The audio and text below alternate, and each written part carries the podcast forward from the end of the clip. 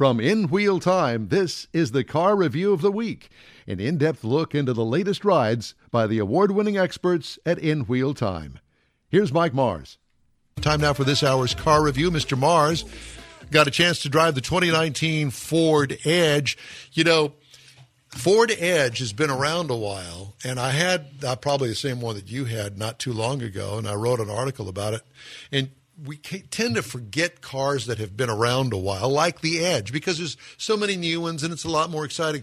That Edge is a major player still to this day, in my opinion. Yeah, almost all of the lines, major brands, have got a vehicle like that. And I'm sure Matt can tell you which Honda it is. That it's a steady seller, people still want it, but it doesn't have all the glitz and glamour. It doesn't get all the attention that the other. Well, that one that you what the Edge is. Yeah, and well, that one that you're driving you know, for 2019, it's got a new front and rear fascia, and really, it makes a huge difference. It it's brought it up to date. It really does. It's brought it in, and what we're really talking about here is the 2019 Ford Edge, and I had the titanium all-wheel drive model. So this was the top of the line, so it was fully loaded, but it's a mid-size CUV, and to me, it's a little bit on the smaller side of the mid-size because even at mid-size, there's a I'd little agree bit of with variation. that, And uh, and it seats five people. They did not try and cram a third row in this vehicle. Thank I you, Ford. A, lot of applause for that. This is, and, and it has plenty of room for five passengers, five adults. So as Don was saying, it's got a new front end and a new rear styling. So it's got now standard LED headlights that are up front. It's got larger tail lights that are in the back, fog lights that are all standard equipment on it now.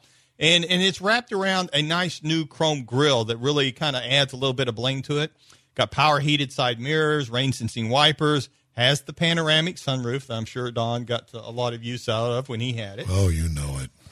And it's also the one we had had the hands free power lift gate. And uh, we were rolling on the optional 20 inch wheels that are really nice, but it does have 18 inch alloy wheels are the standard on it. So they've really updated the, a lot of the standard features on this vehicle because to me, like we're talking about, it's it's a little bit smaller Explorer. The Explorer in the Ford lineup gets all the attention. Right. Well, to me, the Edge, I found this very suitable for my uses and my size and what I was doing with it during the week that I had it.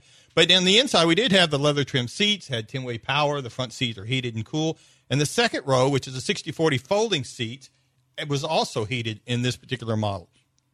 Had the dual zone climate controls to keep everybody cool in the back of it uh, because we did have the sunroof and we had it open some. Had the 8 inch touchscreen that's now standard in the Edge in the center stack that's part of the Sync 3 on the titanium level.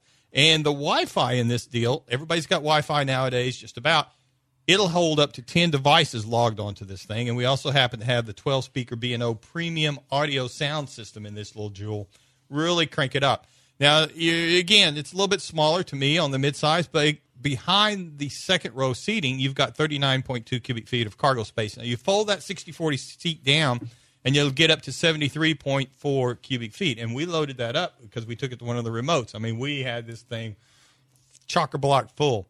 Now, to make it run up front uh, under the hood, you got a 2.0 liter, liter turbo inline four cylinder. It'll do 250 horsepower for 2019 because that's up five horsepower over last year. 275 pound feet of torque backed by an eight speed automatic transmission that's new for this year. Hook it up right and, and properly equipped, it'll tow 3,500 pounds. Now, the EPA says you should be looking for about 21 miles per gallon in the city, 28 out on the highway.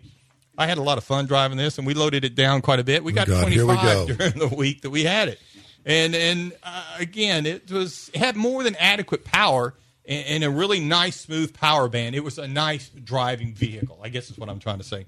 Uh, it was a little firm on rough roads. It really felt. You know it's a rough road when it is, but out, out on Interstate 10 at speed you're not supposed to be going, it had a nice, smooth ride that was just very compliant, but very speeds you're not supposed to be going. Very much like you were in control of the vehicle.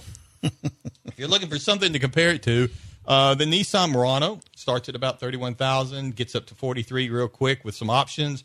The Hyundai Santa Fe starts at 25, 38,000 plus options. Uh, if you step up a little bit into that larger midsize, you can go up to the Jeep Grand Cherokee, which will run you up to 58,000 loaded up. And if you get into the Trackhawk or someplace, you're talking in the 86,000 range. But that's specialty vehicles.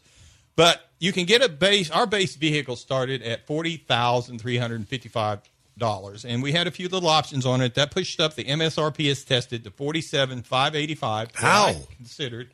It, it's a little up there with the price with the rest of them. But this was a titanium. But this it had everything top of the Ford line, could put on it, All-wheel drive. and the all-wheel drive system. So, so it, all of it's that up adds. there. So it's you're going to pay for that. But uh, I was very I was very happy with my week in it. See and hear other weekly reviews from the award winning experts at In Wheel Time.